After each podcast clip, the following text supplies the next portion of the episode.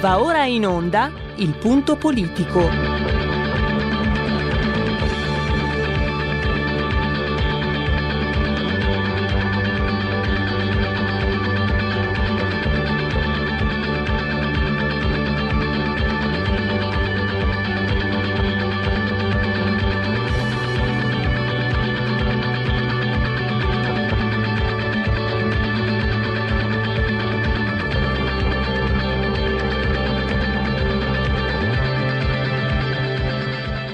Ma se non state attenti, i media vi faranno odiare le persone oppresse e amare quelle che opprimono. Malcolm X. C'è una radio, Radio Padania, che io capita qualche volta di ascoltarla ed è veramente una paura ascoltarla, una, c'è una rabbia, una, un odio che è totale e non si può nemmeno pensare a fare spallucce, pensare che questo odio, siccome è irrazionale, occorre in qualche modo dimenticarlo. Occorre in qualche modo farlo rientrare nel dibattito politico. E poi sguatteri del padrone un cazzo. Sguatteri del padrone un beneamato cazzo. Vi invito però ad ascoltare ogni giorno per 5 minuti Radio Padania Libera. Allora, partiamo subito con uh, la proposta per la rubrica iniziale, poi sapete c'è sempre il tema libero, il tema libero anche se magari non è sta scritto, è eh, intrinseco e assolutamente organico. Al, dite la vostra che io penso la mia, il telefono, la tua voce. Partiamo subito con la sigla, poi vi, propon- vi faccio una proposta, poi voi vedete naturalmente eh, le, vostre, le vostre opzioni.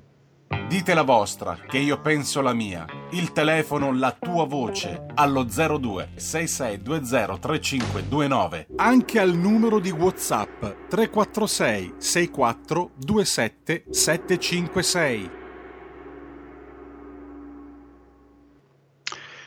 L'Europa sarà irreversibile, come ha detto De Cuius ma di sicuro non si sta dimostrando molto, molto, molto sveglia, perché è già terza, il terzo due di picche che Bruxelles si prende, diciamo, in quel posto.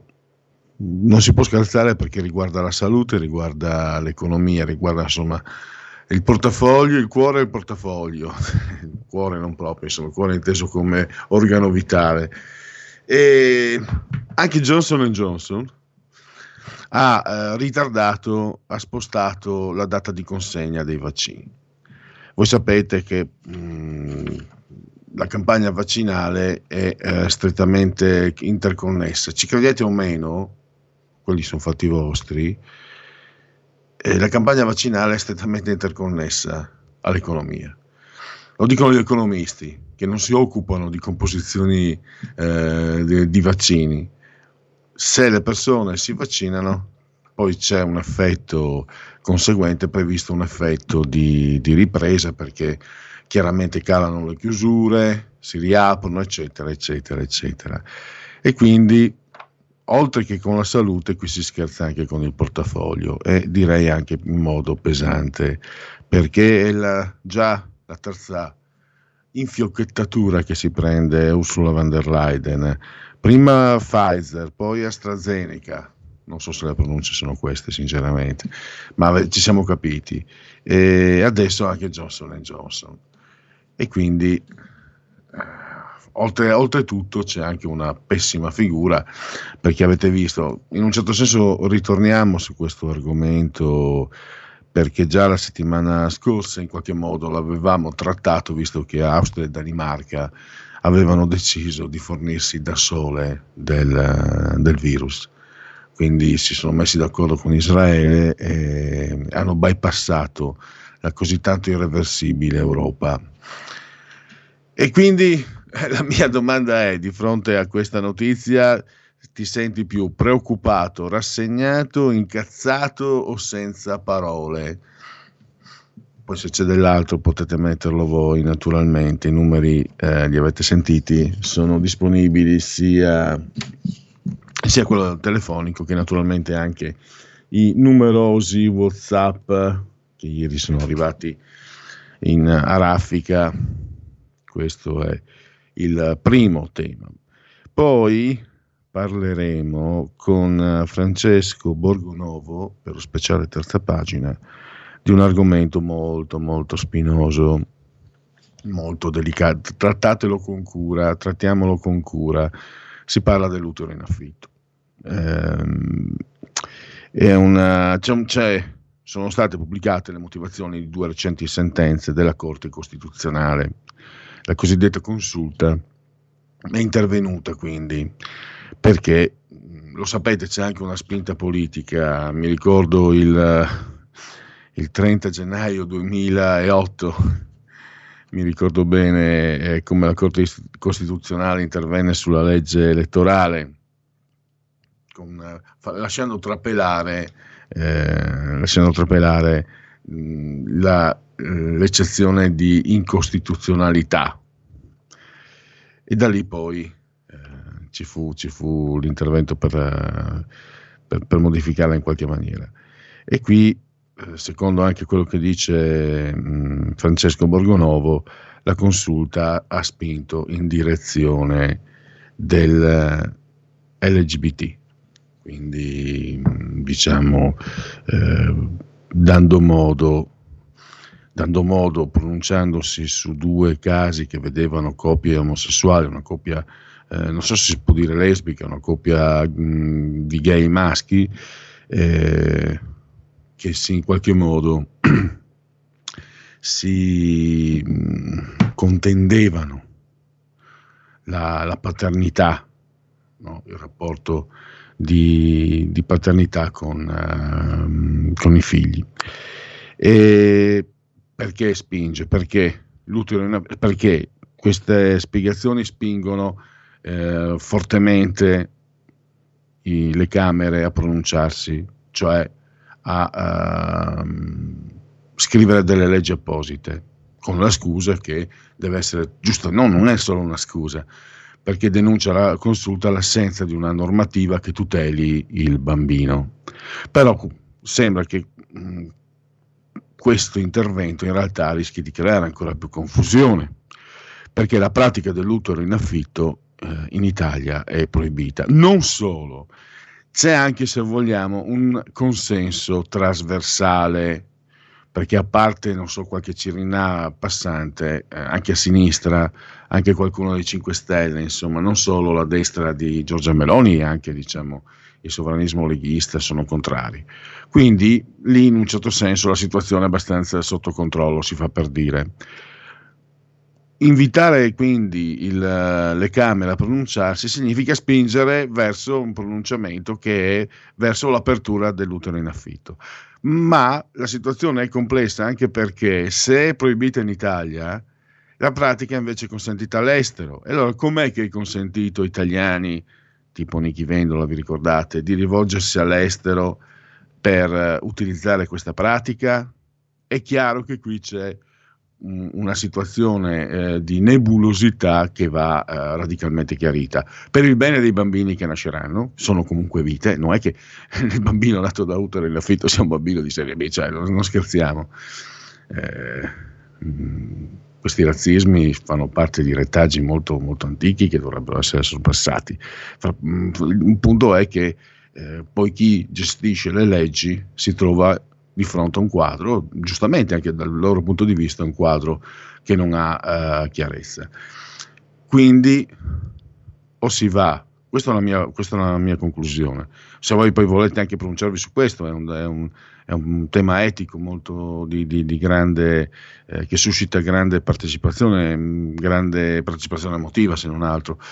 Eh, o si andrà quindi verso uh, la legalizzazione dell'utero in affitto con tutto quello che ne consegue, oppure penso io si andrà con eh, perlomeno eh, con il proibire a un cittadino italiano di eh, utilizzare questo tipo di pratica.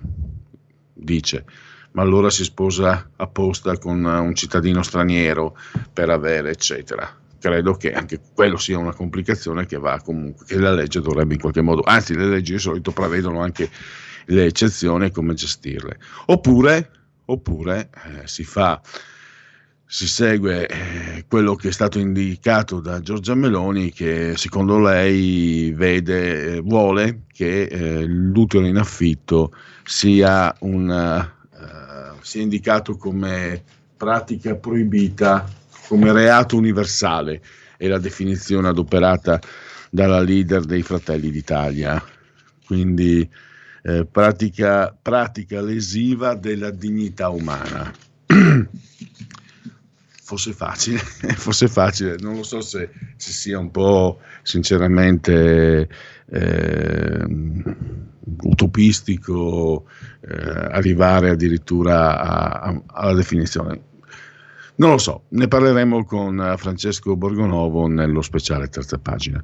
Parleremo invece di economia, di posti di lavoro, di prospettive, di transizione, transizione ambientale, ma non parleremo di ecologia, state tranquilli, state lì, non scappate, con...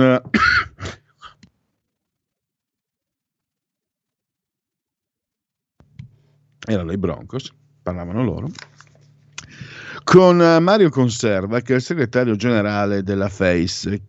Cos'è la FACE? La Federazione Consumatori di Alluminio in Europa è mm, un comparto del, del settore metallurgico, l'alluminio, il cosiddetto metallo leggero. In Italia sono coinvolte quasi un migliaio di imprese. Il fatturato nel 2019, l'ultimo anno che indicativamente insomma, può essere considerato come metro di misura, è di 13 miliardi.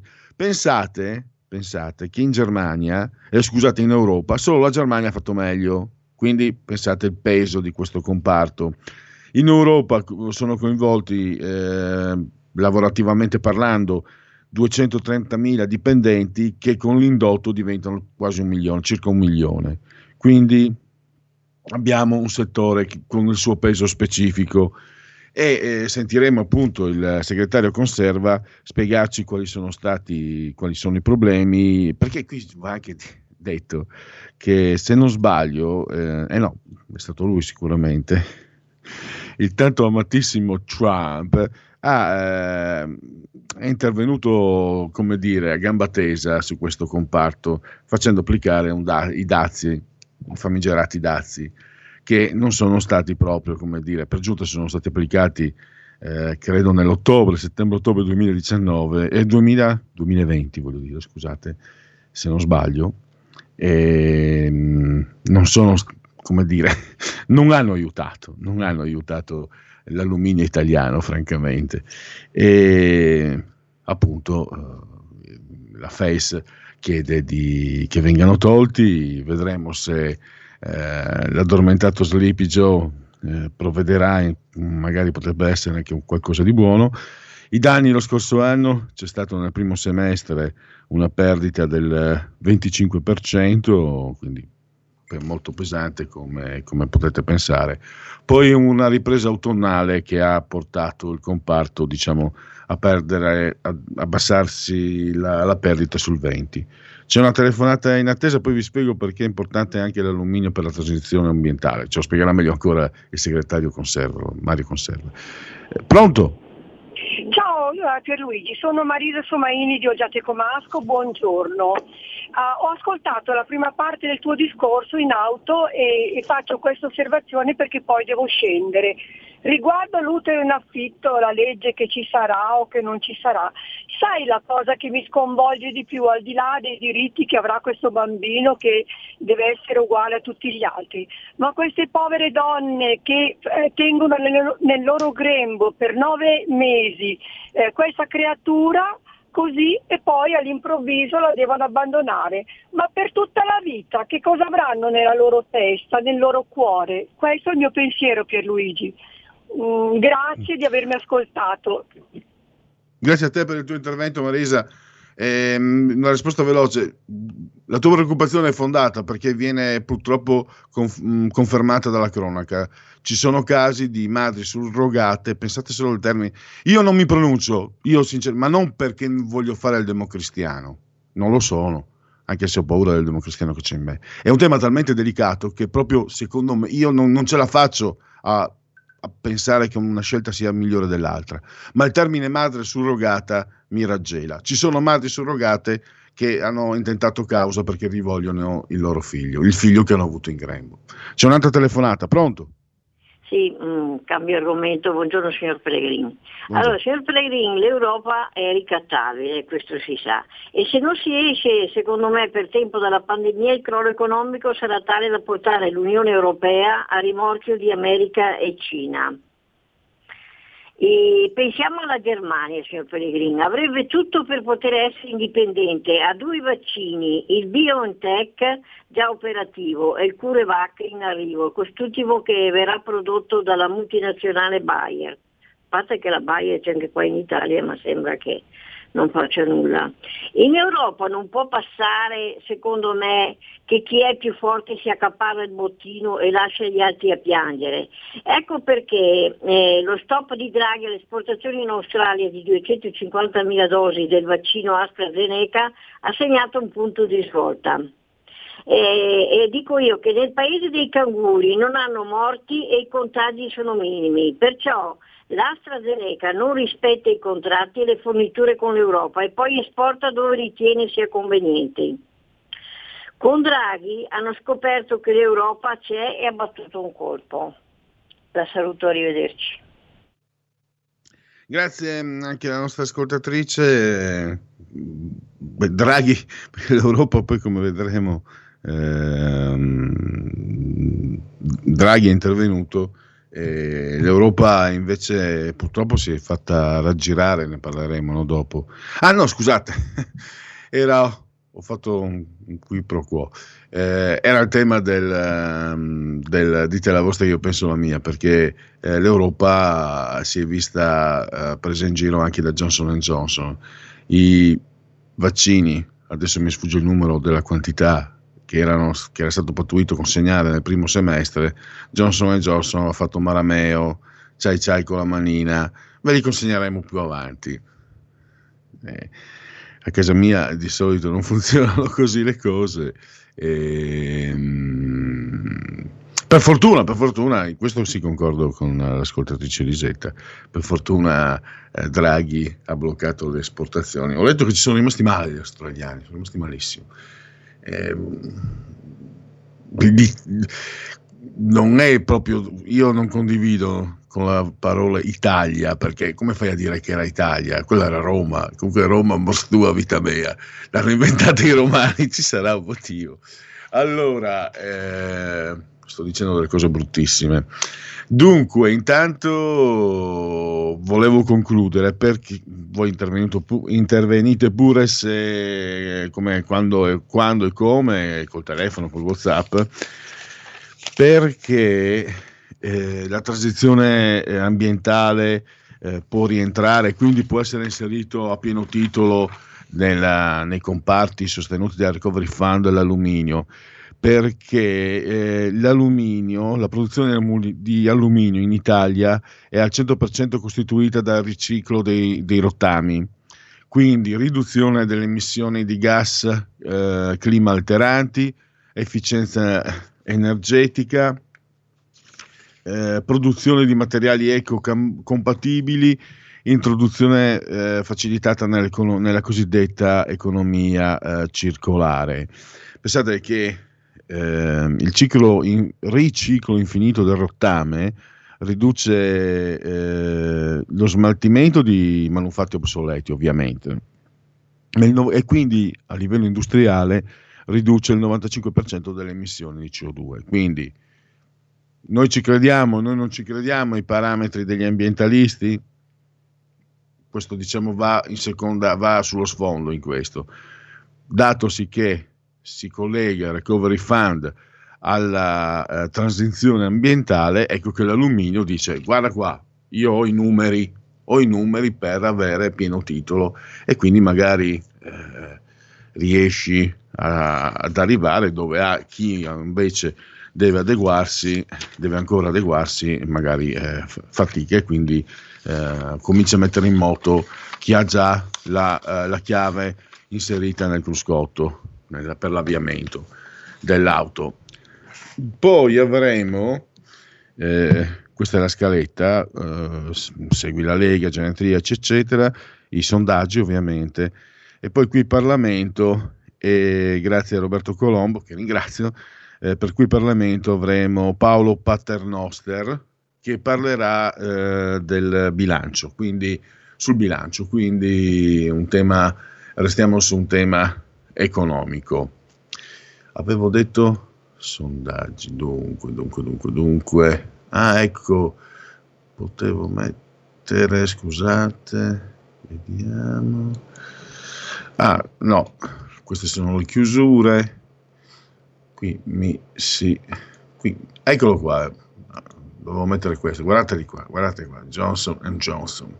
Comunque l'avevo messo anche sulla, precedentemente sul profilo, loro sono i cattivi del giorno, eh, chiamali cattivi per infischiarsene, perché alla fine se uno ci riflette è una questione di soldi. Cioè, ho scoperto l'acqua calda, è una questione di soldi. Questo è un atto, non puoi tu azienda eh, dire con, dire chi, al cliente che ti chiede me li consegni? Entro il 30 giugno? Sì. E poi improvvisamente sono in ballo miliardi e poi improvvisamente dire no no guarda non ce la faccio è, assur- è assurdo mm. era assurdo ai miei tempi col magazzino Renault pensa no? ogni tanto li tiro, lo tiro fuori figurati se è possibile al, temp- al giorno d'oggi allora abbiamo un sondaggio EMG eh, vediamo l'avevo eccolo qua Vediamo cosa succede. Succede, succede che la Lega cala leggermente dal 22,9 al 22,5, ma anche le EMG, ripeto, quei sondaggi sono indicativi, volete crederci, io non, io non dico che eh, siano, i sondaggi siano alle tavole della legge, altrimenti non ve li proporrei, eh, perché mm, diciamo eh, userei con cura, eh, sono indicativa, indicativamente la tendenza di, di, un partito, ma non solo, perché non si parla solo di partiti, si parla anche, poi se mm, vi farò leggere un sondaggio, mm, spesso adesso mi sembra nell'ultimo anno, ogni settimana, ogni istituto demoscopico produce dei sondaggi sulla, mh, sulla pandemia su, su come gli italiani stanno vivendo questo momento fuori dal comune. No, quello che con, scusate, quello che coincide con l'SVG è che ehm, il PD ha subito una botta non da poco eh, dopo l'uscita di Zingaretti. Intanto allora Lega è al 22,5%, il Movimento 5 Stelle è al 21,4%, Fratelli d'Italia 16,4%, che ha superato quindi il PD che è retrocesso al 14%. Forza Italia 6,8%, Italia Viva 4,3%, e poi Azione Calenda 3,2% e... Eh, per, che fine ha fatto? Non c'è più. Ah, Italia Viva, ah, Italia Viva 4,3. Eh, Matteo Renzi vola, signori. Matteo Renzi vola. Dunque, vediamo se facciamo in tempo. Eh, l'altro. Scusate, intanto mettiamo. L'altro sondaggio che avevo recuperato, solo un istante questo è un sondaggio che adesso vi leggo, eh, è un sondaggio Ipsos commissionato dal, qui ho l'indicazione del, del committente eh, del Corriere della Sera e il presidente, dunque si parlava di, di, di situa- gli italiani nella situazione Covid. Allora, eh, lei personalmente, dunque, quale di queste affermazioni trova eh, più aderente alla realtà? La maggioranza degli italiani continua a dar prova di grande senso civico per il 24%, troppe violazioni e la maggioranza degli italiani non ha capito appieno l'importanza di continuare a rispettare le direttive dell'autorità per il 65%, non ha opinione l'11% c'è una comparazione con gli anni precedenti e con i mesi precedenti, per esempio rispetto a novembre eh, è diciamo, la visione e la percezione positiva del comportamento dei cittadini italiani. Che ha raggiunto nel giugno del 2020 il grado più alto, 42%, e adesso nel marzo 2021 il grado più basso, così come il grado più alto di diciamo, stigmatizzazione del comportamento dei cittadini è sempre adesso nel marzo 2020 il più invece la stigmatizzazione più bassa sempre nel giugno del 2020 col 49%. Allora, ci sono altri dati da leggervi che possiamo però rimandare a dopo l'intervallo. Hai sentito? Le radio italiane si mettono insieme per amore. Per amore della radio.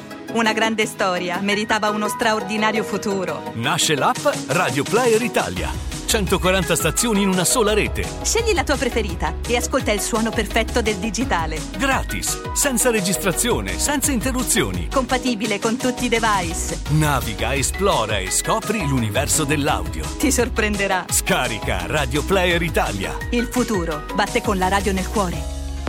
Anche RPL è disponibile su Radio Player Italia.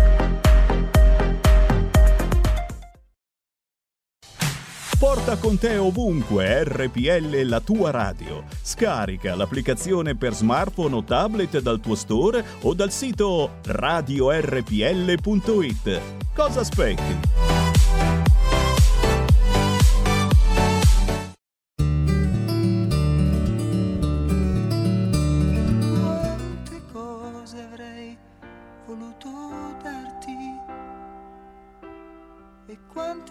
Altre cose avrei voluto dirti con le mie piccole voci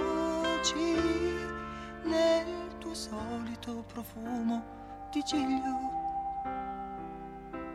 per stringerti forte, forte,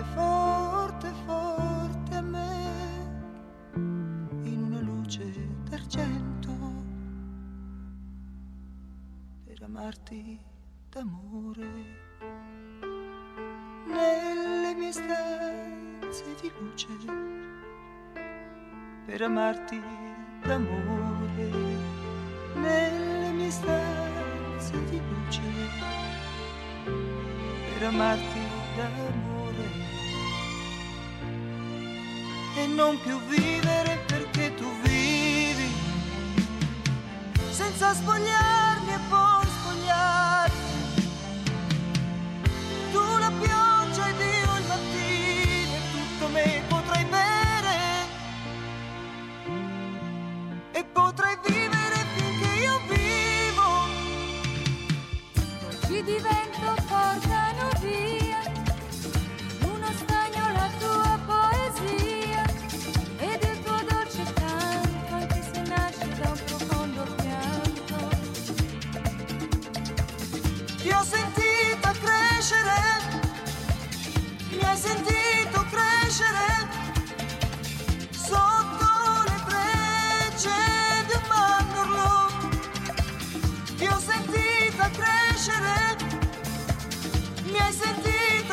crescere nelle voci di primavera. Ti ho sentita crescere, mi hai sentito crescere nelle voci di un gioco. Ti riavrò quando per bere della mia sete andrò a passeggiare nelle terre dei cieli rosa, dove per amarti d'amore. Appendevo un cucciolo di sole per amarti d'amore. Nelle mie stanze di luce per amarti d'amore luce per amarti d'amore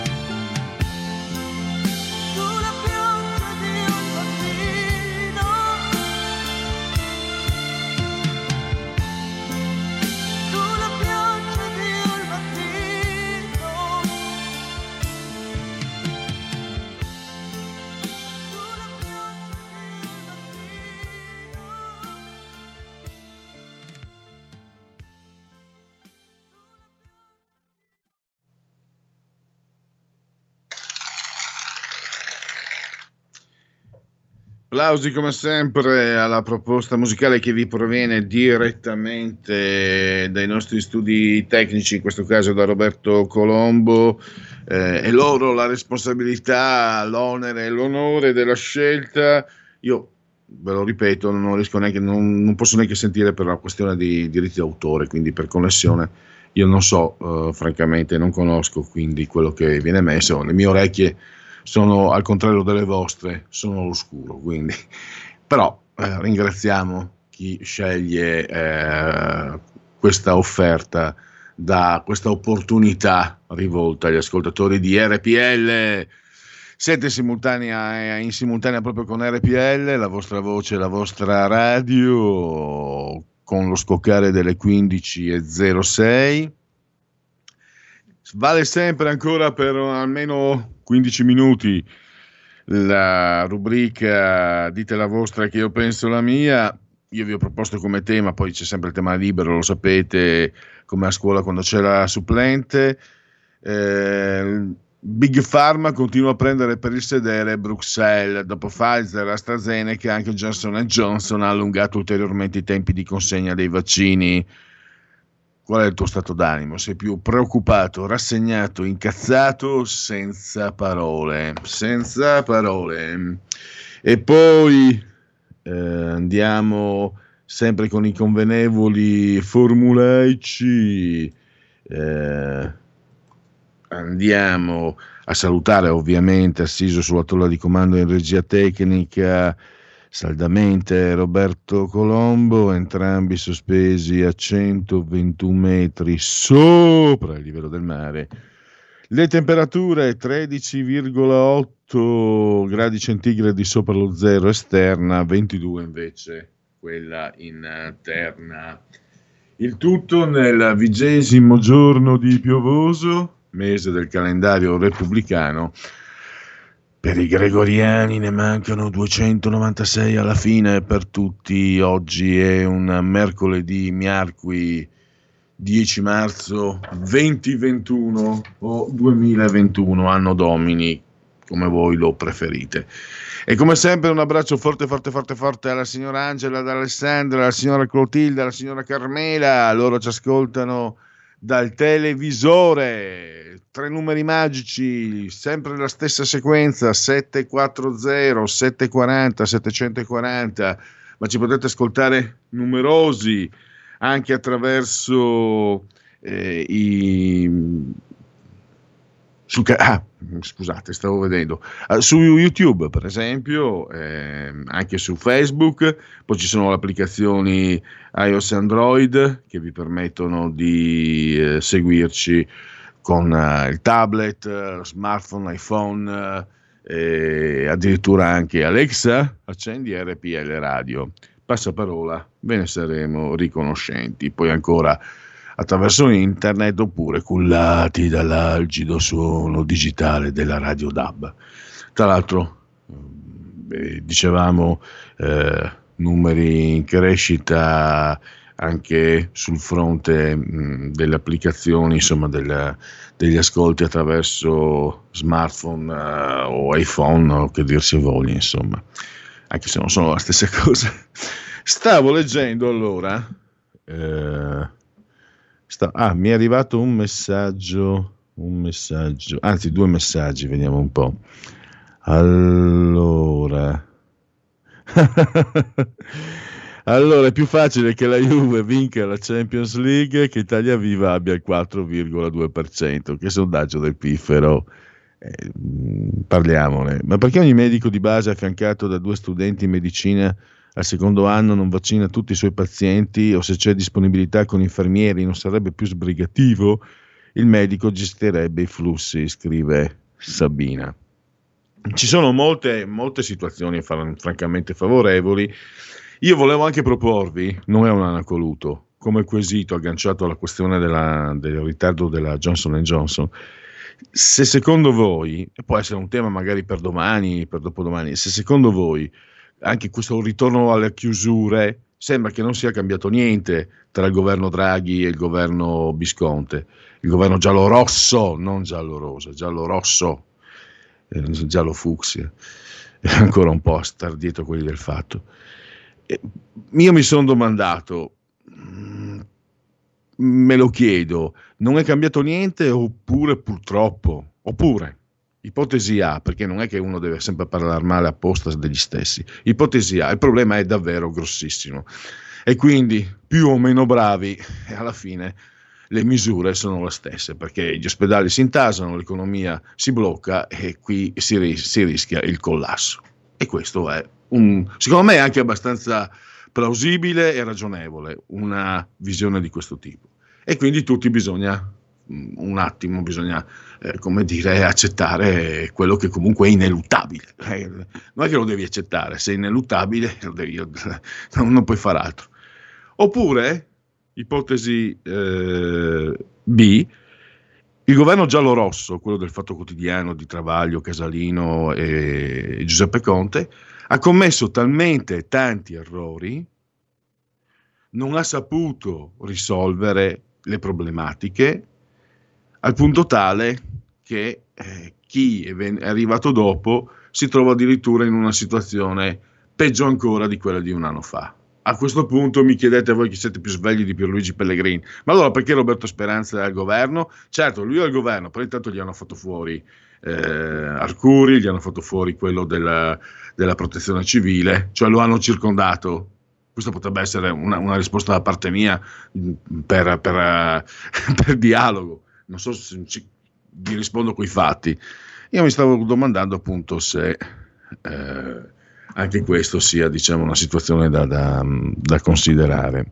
E allora, rispondendo a Sabina, scusate, mi perdono le mie chiacchiere, ci sono tante situazioni buone, però se non c'è un'organizzazione di base, se non stabilisco all'inizio come devo comportarmi e quindi pianifico tutto, perché magari quello che dice Sabina è ragionevole, ma potrebbe andare a ostacolare altri tipi di iniziative. Quindi devo avere il quadro generale e decidere come muoversi e si va in quella direzione. Cosa succede però? Che mancano i vaccini. Ve lo dicevo ieri, in Friuli, Venezia Giulia, eh, sono, hanno lavorato bene. Questo ripeto, giornali che non sono amici del centrodestra, mai stati amici. Ce ne sono... Eh, beh, beh, a parte il Gazzettino è diffuso solo in Principe di C'è il Messaggero Veneto. L'unico giornale del Friuli è il Messaggero Veneto, già lì ho detto tutto non è mai stato amico. Lasciamo perdere poi il piccolo, a parte entrambi adesso sono nella famiglia dell'Espresso. Però non ho letto critiche, non ho letto spazi particolarmente, diciamo, velenosi, anzi, anzi, anzi, devo dire la verità, dal mio punto di vista, poi amici leghisti del Friuli, correggetemi, io do sempre un'occhiata tutti i giorni, mi è sembrato che con Federica sia stato fatto qualche passo indietro, qualche diciamo, atto di belligeranza in meno rispetto alla Lega. E non, non, dicono questi giornali che la pandemia in Friuli è stata gestita male, non l'hanno detto nemmeno quando l'Unione Europea aveva messo il Friuli nella zona strarossa. E quindi in Friuli, per quello che mi risulta informa- dalle informazioni dei giornali, hanno lavorato bene, è tutto pronto, non arrivano i vaccini. E questo, è, que- e questo si collega alla, alla, considerazione del giorno sul, um, su, sulla Johnson Johnson che... Eh, Ecco qua, qua mi manca che, che appunto non, non, consegnerà i vaccini in tempo. E qua mi manda, eh, questo è Lorenzo, aspetta, no, allora, sì, ecco qua, questo Lorenzo 19.9. Eh, non, farlo, non riesco a farvelo vedere da qua, comunque è un uh, Rocco Bello. Vi ricordate il pappagallo di Portobello? E c'è un pappagallo con, con la testa di Rocco Casalino sulla spalla di un Giuseppe Conte anche un po' uh, diciamo corrucciato. Sapete che eh, Rocco Casalino è finito anche un po' nell'occhio del ciclone perché ha parlato di cancro da estirpare nel PD. Ehm, Qualcuno ha anche osservato che forse è meglio lasciar perdere la parola, con la parola cancro non si scherza, Casalino dei miei stivali se posso dirlo, quindi eh, frasi a effetto da, da, da cineromanzo, come si chiamavano, quelli, quelli, in fotografia di una volta, i foto, beh adesso non mi ricordo più, eh, avevano un nome, fotoromanzi, ecco, queste frasi da fotoromanzo anni 70 eh, fanno- già facevano vomitare, mi facevano, sì, non leggevo i fotoromanzi, ma ti capitava no, di vedere. Già facevano, facevano ripugnanze per la loro retorica gronda e disgustosa negli anni 70. Eh, figurati adesso. Leggo, leggo. Lorenzo, questa la leggo quando me l'hai mandato? 14.31, quindi quando sono andato in onda. L'eliminazione della Juventus dalla Champions è un po' come la Pasqua.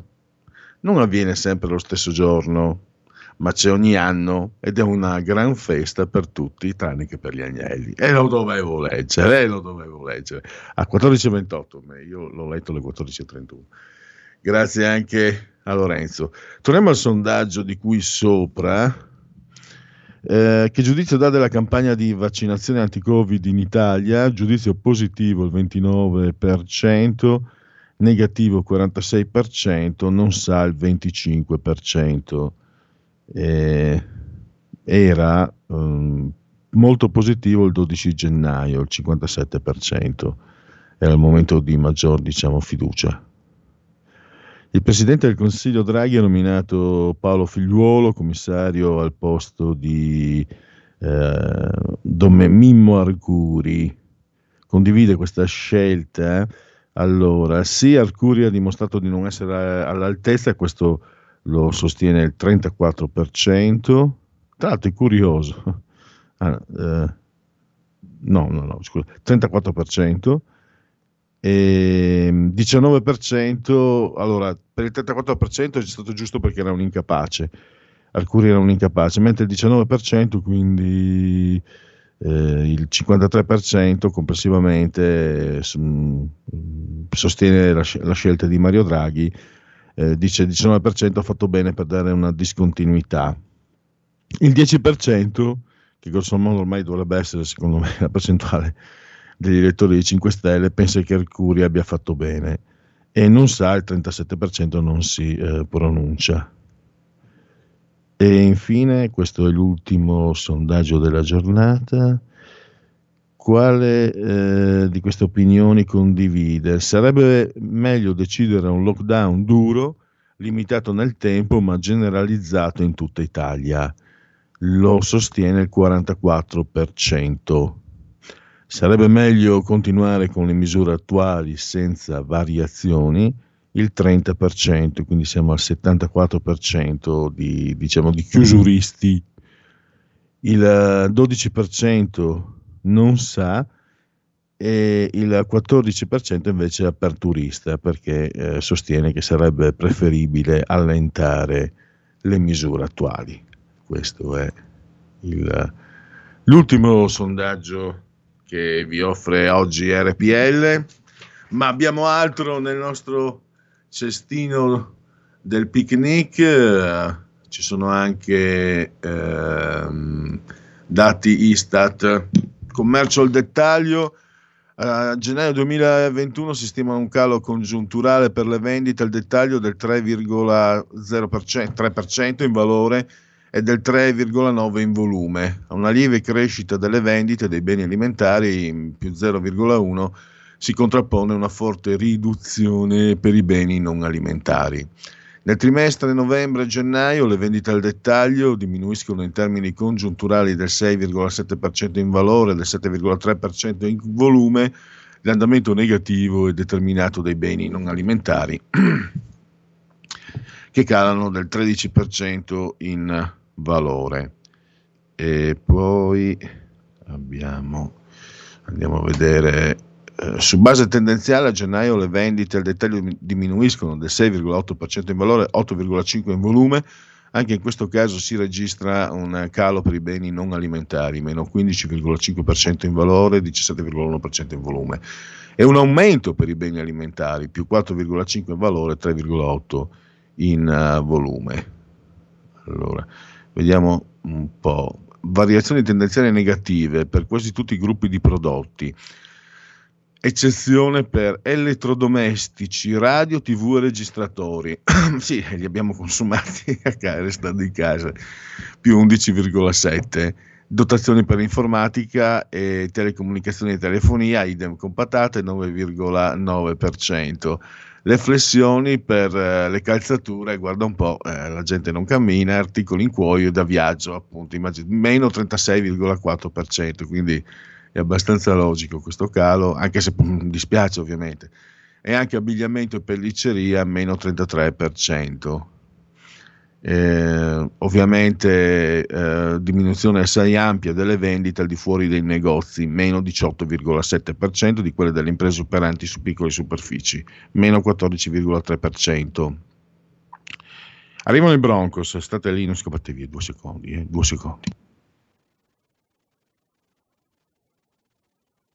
Eccoli, sono andati e sono anche tornati da dove venivano. E vediamo sempre per l'Istat eh, dati sulla produzione industriale. A gennaio 2021 si stima che l'indice destagionalizzato della produzione industriale aumenti dello 0,1%. Eh, no, dell'1,1 tondo per cento rispetto a dicembre. Nella media dei trimestri novembre e gennaio si registra una flessione dell'1,7 rispetto ai tre mesi precedenti.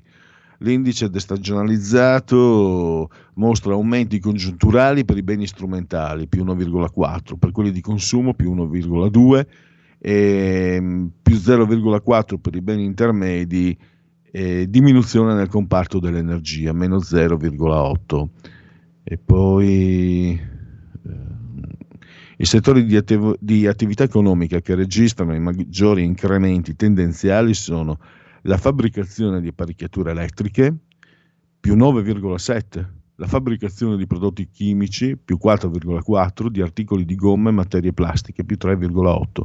Le flessioni invece nelle industrie tessili, abbigliamento per gli accessori, quindi eh, di concerto con quello che leggevo prima, meno 20,8%. Poi nella fabbricazione di coche e prodotti petroliferi raffinati meno 18,4% e nella fabbricazione di prodotti farmaceutici di base e preparati, meno 13,6%. Io direi, non so quanto duri il file di Paolo Paternoster che parla di bilancio, eh, ma eh, direi di, di, andare di infilata con eh, le due rubriche, a partire, se la regia è pronta, da Segui la Lega.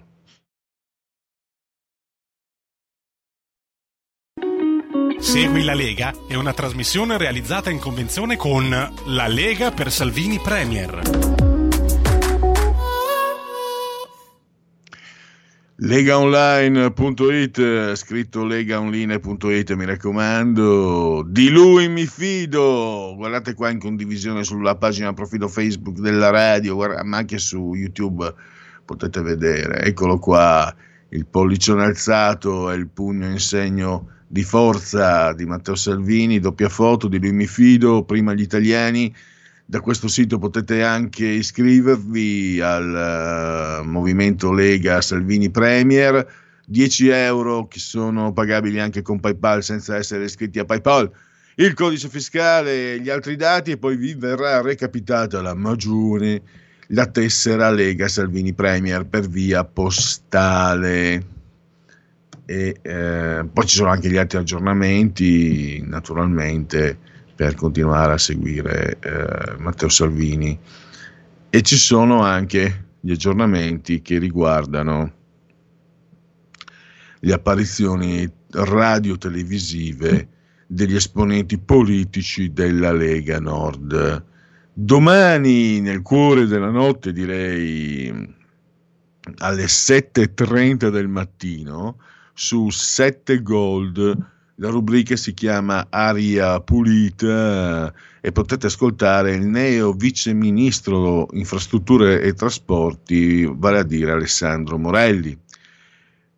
Più tardi, anzi domani sera, sempre domani 11 marzo, vi sintonizzate su Rete 4 alle 21.25, la rubrica si chiama Dritto e Rovescio e non è una rubrica di tennis ovviamente, ah che ho fatto la battuta, Luca Zaia, ecco, lui è il presidente della regione Veneto, 21-25, dritto e rovescio, rete 4. Io direi che adesso di infilata chiudiamo eh, il Segui la Lega e subito eh, qui Parlamento con Paolo Paternoster che ci parla di bilancio.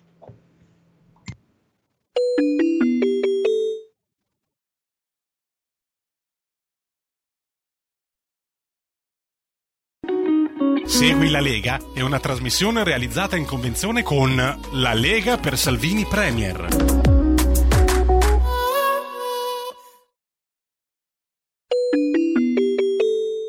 Qui Parlamento. Paolo Paternoster ne ha facoltà.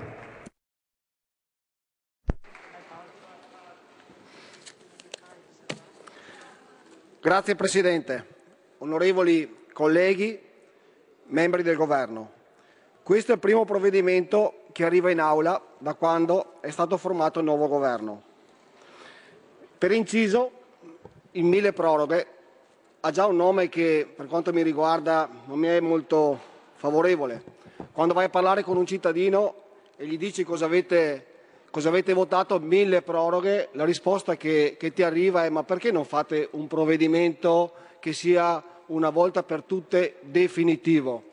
Perché continuare a prorogare e a prorogare e quindi a mandare avanti dei, dei provvedimenti che invece potrebbero essere stoppati e magari fatti altri di nuovi e anche migliori. Quest'anno è andato così. L'auspicio è che il nuovo governo, che, che la Lega sostiene in maniera convinta, possa darsi un obiettivo che nei prossimi anni venga superato questo sistema del mille, del mille proroghe. La scorsa settimana il nostro capogruppo ha usato la parola discontinuità per spiegare le ragioni del nostro appoggio all'attuale governo. Io scelgo invece il termine responsabilità per spiegare i motivi che spingono la Lega a sostenere il mille proroghe, che è un provvedimento che appunto arriva dal precedente governo e che quindi non siamo stati coinvolti a stilare. Nel mille proroghe sono stati trattati molti aspetti. È un provvedimento importante e sarebbe stato utile ne contenesse molti di più. Però non c'era tempo per, modific- per modifiche sostanziali, lo sappiamo. E qua arriva l'annoso problema, l'abbiamo vissuto anche durante l'approvazione della legge di bilancio. Purtroppo, ed è una ferita per la democrazia, solamente una Camera, come per, per quanto riguarda la legge di bilancio, riuscirà a toccare palla sul mille proroghe, perché arriverà al Senato fra qualche giorno e scade giusto la settimana prossima. Anche qua è un sistema, quello dell'emergenza legislativa, che secondo me dovrebbe essere superato. Siamo una Repubblica parlamentare, è giusto che Camera e Senato abbiano la possibilità, il tempo e la facoltà di analizzare tutti i provvedimenti. È ora di finirla per quanto mi riguarda che sia solamente una Camera che analizza i provvedimenti e l'altra Camera che prende la fiducia e chi si è visto si è visto. Questo secondo me è un sistema da superare nel più breve tempo possibile.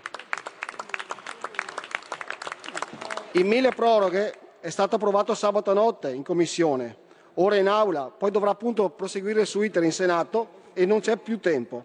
Sarebbe stato giusto sentire e, e, cercare di mettere mano a molti temi, per esempio quello scottante degli sfratti, l'abbiamo sentito da un po' tutti i gruppi parlamentari oggi, separando le problematiche sugli sfratti da chi non paga perché vuole fare il furbo, da quello che oggettivamente non ce la fa, per mille motivi, anche legati purtroppo alla, alla crisi del Covid-19. Distinguere quindi chi non può pagare da chi non vuole pagare, tutelare le fasce più deboli, salvaguardando nello stesso tempo i proprietari immobiliari, che non devono certo pagare le tasse su importi che non hanno incassato magari da molti mesi. Deve esserci una condivisione di interessi, con occhio di riguardo agli sfortunati, beccare i furbetti e gli approfittatori e nello stesso tempo non ammazzare di tasse chi subisce l'occupazione del proprio immobile senza avere in cambio un becco di un quattrino. Stai ascoltando RPL. La tua voce libera, senza filtri né censura. La tua radio. La radio si modifica, semplifica, da plus la musica purifica. Dove vuoi, dove vuoi, con chi vuoi, rilassati e vai. La digital radio non ti molla mai. Mi abbandono in questo viaggio, digitalizzo la frequenza con il suono che non spasso. Se penso a prima non ci credo, yo. Da plus è la svolta, qui lo dico e qui lo spiego. Digital Radio, il suono perfetto. Dub Plus. Anche RPL, la tua radio, è in Digital Radio. Porta con te ovunque RPL la tua radio. Scarica l'applicazione per smartphone o tablet dal tuo store o dal sito radiorpl.it. Cosa aspetti? Per responsabilità abbiamo sostenuto questo provvedimento, certo che il governo trovi una soluzione che metta a posto le cose. E per responsabilità abbiamo sostenuto questo provvedimento anche se avremmo preferito fossero inserite misure consistenti a favore del turismo. Siamo certi che il capo del governo, col ministro Massimo Garavaglia, che saluto e a cui faccio gli auguri di buon lavoro, saprà prendere le dovute e urgenti decisioni in un provvedimento successivo per sostenere un comparto, quello del turismo, che rappresenta senza dubbio la più grande industria italiana. Milioni e milioni di persone che lavorano con il turismo, centinaia di migliaia di partite IVA che purtroppo negli ultimi 12 mesi hanno subito dei danni gravissimi, migliaia e migliaia di aziende che non apriranno più, con gente che è disperata. L'abbiamo visto anche purtroppo la settimana scorsa in occasione della mancata apertura di tutti gli impianti sciistici italiani mentre magari qualcuno andava in Austria o in Svizzera a sciare e questa è la dura realtà. Anche per il settore dello sport potevamo avere delle proposte importanti.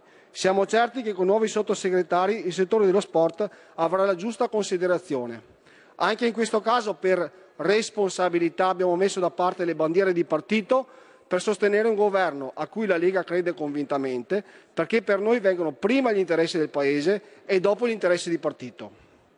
Responsabilità vuol dire anche votare un provvedimento che speravamo contenesse misure a favore della riforma della giustizia civile e penale. La giustizia civile e penale deve essere tema di urgenti riforme. Non è possibile avere processi che durano anche vent'anni, persone che rimangono sulla graticola per anni in attesa di sentenze, in caso di processi penali. E quindi di prescrizione bisogna necessariamente parlare. È un fatto di giustizia di civiltà e soprattutto di equità. Nel caso della giustizia civile, invece, ci sono processi che durano anche decenni prima che un'azienda o un cittadino ottengano un giudizio di qualsiasi genere. Non è possibile che anche in questo, te- in questo tema l'Italia sia il fanalino di coda dell'Europa e purtroppo non solo dell'Europa. Anche sul settore sicurezza avevamo fatto delle proposte a favore del personale della, della Polizia, oggi gravemente in sofferenza ma purtroppo non c'è stata la possibilità di arrivare a questo obiettivo. Dovremmo comunque tenere conto di questa situazione, in quanto le forze dell'ordine devono avere necessariamente la giusta dignità nello svolgimento del loro lavoro. Si poteva avere più coraggio anche sul differimento di, imposte, di molte imposte locali per andare incontro alle esigenze di famiglie e partita IVA. È una priorità contenuta nel presente decreto, ma che senz'altro sarà oggetto di ulteriori e urgenti provvedimenti come per le 50 milioni di cartelle esattoriali in sospeso e per il magazzino fiscale che ormai arriva a circa mille miliardi di euro. E qua ci, ci deve essere una soluzione, signor Presidente, che deve essere equa e intelligente.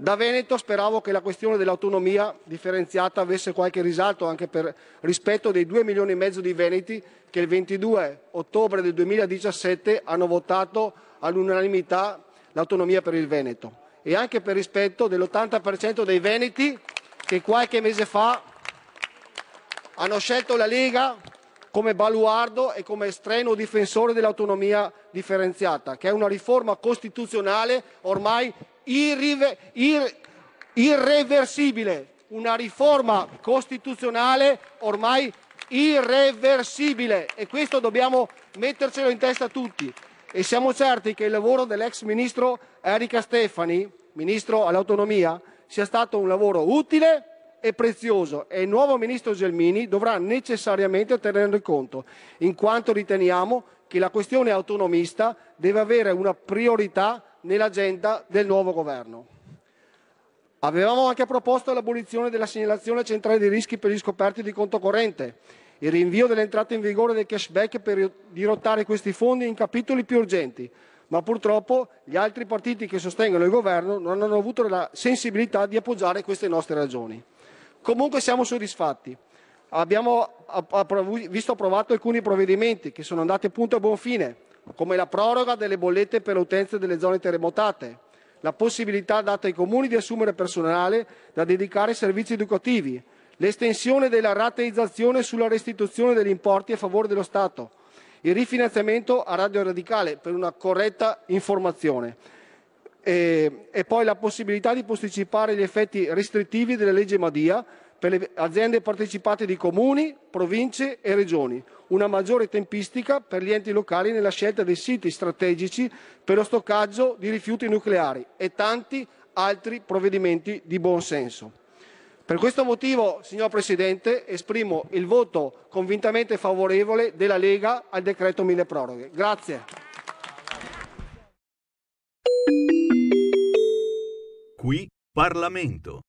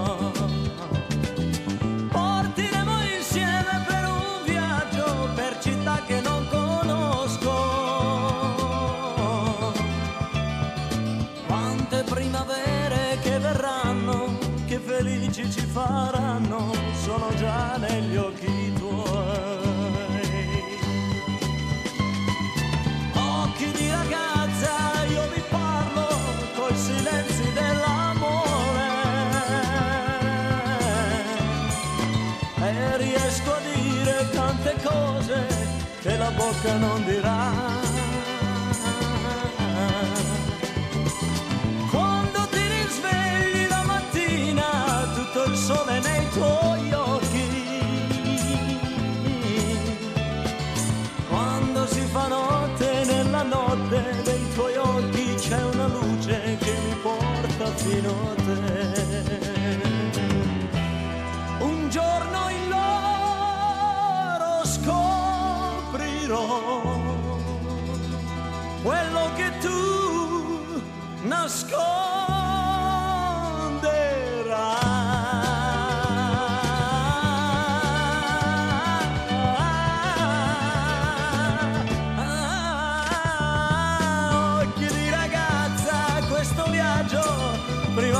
Sarà finito. Una spiaggia vuota senza mare, io dovrò vedere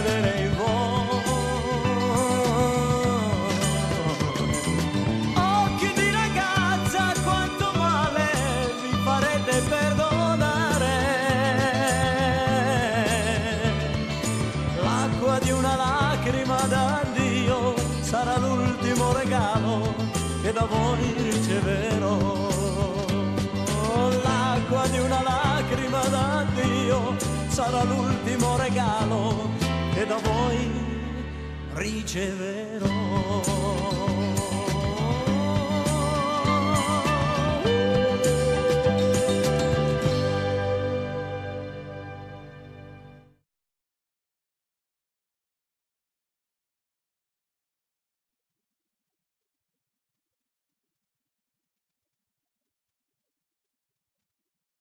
Gianni Morandi non ha bisogno di presentazioni con la sua Occhi di ragazza e la linea ritorna quindi a Pierluigi Pellegrin. E allora, sempre applausi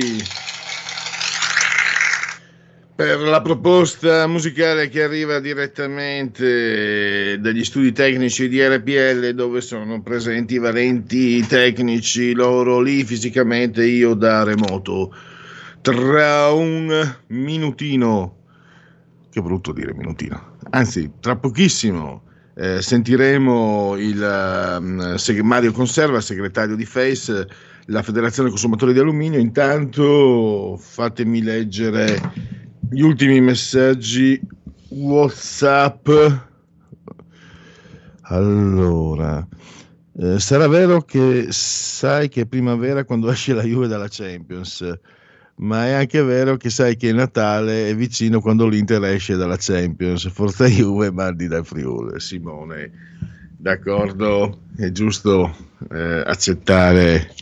eh, vero, ecco, il bello del calcio è questo, quando ci sono queste, questo, eh, questi sfottò che eh, sono un prendersi in giro che è anche una misura della propria capacità ironica e autoironica. Adesso vediamo se dovremmo avere in collegamento eh, tra pochissimo, credo, eh, Mario, Mario Conserva. Eh, vediamo se ehm, abbiamo appunto il segretario generale della Federazione eh, Consumatori di Alluminio in Europa. Allora, eh, ancora qualche istante, intanto, eh, allora, eh, solo qualche, qualche secondo, intanto vediamo qualche aggiornamento. Firmato il patto sugli statali, Draghi ancora più centrale, l'apertura dell'ANSA, e la stessa apertura per il Corriere della Sera, patto con Draghi, 107 euro in più, smart working nel contratto, vaccino in azienda, si parte in Lombardia. Italia chiusa nel weekend, spostamenti, ristoranti e bar, alle 17 la riunione della cabina di regia per le modifiche al DPCM. E poi Repubblica.it si parla della nuova eh, Ferrari eh, Ro- SF21 rossa e amaranto e che nel 2020 alle spalle ci ha reso più forti. E perfetto, allora eh, chiudiamo con eh, questa informazione sportiva che arriva dal sito del pubblico- della Repubblica.it e andiamo a parlare di, questo, di questa realtà ehm, nel comparto della metallurgia, parliamo del cosiddetto metallo leggero di alluminio eh, che solo nel 2019 in Italia ha fatturato 13 miliardi, pensate, se solo la Germania ha saputo fare meglio in Europa, quindi eh, questo per avere la misura di ciò stiamo eh, parlando, di cui stiamo parlando. Allora abbiamo il segretario generale di FACE, Federazione Consumatori di Alluminio in Europa, Mario Conserva. Eh, benvenuto segretario, grazie per essere ai nostri microfoni. Grazie a voi di avermi invitato, è un piacere parlare del, del metallo con il quale lavoro da circa 60 anni, quindi mi va bene, è la mia materia, via diciamo, va bene. Dica. Allora, partiamo. Eh, un resoconto obbligatorio. eh, dopo un anno eh, avete perso addirittura il primo semestre, avevo letto il 25%, poi si è assestato al 20%, quindi colpi duri eh, dai quali vi state riprendendo. Forse, adesso glielo chiedo appunto, e poi ci sarebbe anche la questione del dazio statunitense, che è un'altra, diciamo, spada di, non è più una spada di Damocle, è una spada conficcata nel fianco, mi sembra di aver capito. Ma allora eh, il, il bilancio, diciamo, di chiusura e quali sono le prospettive di questo 2021, di questa situazione attuale che stiamo tutti vivendo, ma però ovviamente dal, dal vostro punto di vista. E, e voglio anche ricordare un migliaio di imprese sono in Italia, quasi tutte PMI, in Europa 230.000 lavoratori che diventano un milione con l'indotto, perché volevo fare anche il quadro generale, segretario. A lei la parola. Sì, dunque, beh, ha detto lei molte cose anticipando, anticipando secondo me l'importanza della questione. Io credo che oggi, al di là del Covid, che comunque eh, eh, ha avuto effetti nel nostro settore molto, eh, direi sens- sensibilmente più ridotti di quelli in altri comparti. Sarà perché il settore dell'alluminio è un settore giovane, dinamico, molto flessibile e quindi le, per- le perdite sono state limitate. In alcune aziende c'è stato per esempio perdite di fatturato, ma magari di, eh, eh, di eh, ricavi di, di valore aggiunto no quindi tutto sommato ehm, ce la siamo cavata. E le prospettive, le prospettive mh, indipendentemente, o meglio dipendentemente dall'effetto Covid che blocca il comparto come blocca tutto, quindi sarebbe difficile immaginare una, un discorso di ripresa in condizioni ancora critiche come le attuali. La ripresa, il, il futuro per l'alluminio è un futuro brillante è il metallo sicuramente del futuro perché è il metallo della sostenibilità, della ecosostenibilità, è il metallo che oggi, tanto per darvi dei numeri che rendono conto di come il comparto cresce. Oggi il metallo primario prodotto in Italia, prodotto nel, nel mondo sono 65 milioni di tonnellate, nel 2050 eh, saremo a 110 milioni di tonnellate. Quindi è un settore, 70-80 anni fa parlavamo di centinaia di migliaia di tonnellate prodotte, quindi gli sviluppi che ha avuto sono enormi, gli sviluppi che avrà sono completamente eh, eh, imprevisti in, in termini positivi. Quindi è inutile stare a dilungarsi sul ruolo dei vari paesi, il ruolo della Cina, grande eh, attore del- del, eh, dell'alluminio del futuro, sviluppo- lo sviluppo nei paesi eh, del Middle East. E parliamo dell'Italia. Per l'Italia l'alluminio è un grandissimo comparto. Noi dobbiamo essere orgogliosi di avere un settore così ehm, come dire eh, con un background e, una, e un um, con- contenuto tecnologico così valido. Siamo il secondo sistema in Europa.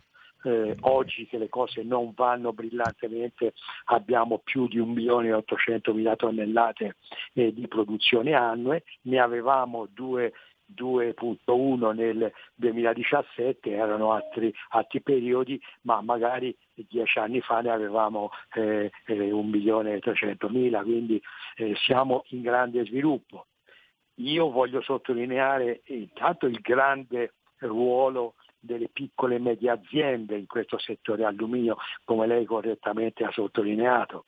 Il settore alluminio italiano eh, eh, a differenza di altri nel mondo non è completo perché in Italia non abbiamo la produzione di alluminio primario perché in tutta Europa è, è un settore che ha gravissima eh, crisi, in, grave, in, in notevole ehm, eh, come dire, delocation in località eh, dove è più produttivo eh, realizzare l'alluminio primario, però per, me, per esempio siamo fortissimi nel- nell'alluminio prodotto da riciclo, che non potrà mai sostituire il metallo primario, ma comunque eh, è un elemento di, eh, di- di grande rilievo avere un'industria eh, virtuosa eh, che è in grado di recuperare e di rimettere in utilizzo eh, il, metallo, il metallo prodotto. Il sistema italiano appunto è il secondo in Europa, come consumi pro capite direi che è il- nelle prime posizioni al mondo, direi dopo USA, ehm, dopo Stati Uniti, dopo Canada, probabilmente dopo Germania, poi ci siamo noi, quinto, sesto posto. È un settore di cui andare fiero, andare fieri noi come paese, è un settore che va difeso, specialmente nel, nel polo dell'alluminio che è direi un po' indicativamente nell'area che va dal Piemonte a- al Veneto, lì abbiamo la massima concentrazione per esempio di, ehm, sia di produzione di metallo grezzo che è metallo di, eh, da riciclo, sia di eh, profilati estrusi eh, per l'automotive, per le costruzioni, eh, per per eh, l'arredo, eh, per le strutture, e sia in particolare di gente di fonderia, che nel campo dell'automotive ormai sono in grande eh, rilievo. È un settore Ecco, se- difeso, segretario, eh, al- mi sembra che ci abbia fatto un quadro eh, molto completo. E io oh, vedevo anche la questione però ambientale, cioè questo prodotto sembra inserirsi nel migliore dei modi, no? il Green Deal, la transizione ambientale, il Recovery Fund che, che è collegato, cioè mi sembra che voi eh, abbiate tutte le prerogative per eh, partecipare a quello che sarà una spinta per cambiare, per eh, crescere ulteriormente. Eh, anche questo mi sembra un prospetto, non, vo- non sono propenso ai facili ottimismi ovviamente, ma da quello che ho letto, che, che mi sono, per quel poco che sono che ho potuto informarmi, ovviamente eh, non sono un tutologo, ma lei lei ha spiegato bene l'importanza del suo settore, ma mi sembra anche di aver capito che su questo punto siete, siete in, in- in ottima posizione, mi sembra. Allora, io siamo in ottima posizione. Io onestamente sostengo da oltre un paio di anni nelle eh, riviste eh, che pubblichiamo, nelle, nei convegni a cui partecipiamo, che l'alluminio è il campione della sostenibilità e della ecosostenibilità. In Italia poi siamo al punto numero uno, basta vedere il, il, la quantità di alluminio da imballaggio recuperato da un consorzio come quello del CIAL di Conai, siamo un esempio in tutta, in tutta Europa, non so se anche in tutto il mondo, ma penso, penso di sì. Quindi il, la valenza verde dell'alluminio è oggi fondamentale. È oggi fondamentale perché? Perché l'industria, che è un'industria giovane, si è molto velocemente eh, eh, indirizzata verso i contenuti verdi delle produzioni, il che vuol dire un, un recupero e riciclo massimizzato, vuol dire una produzione di metallo primario, che è quella che in Italia e in Europa abbiamo pochissimo e poi mh, prima di concludere le, le parlerò un po' anche di questo se lei me lo consente, eh, mh, è orientata verso un metallo a bassissimo contenuto di CO2.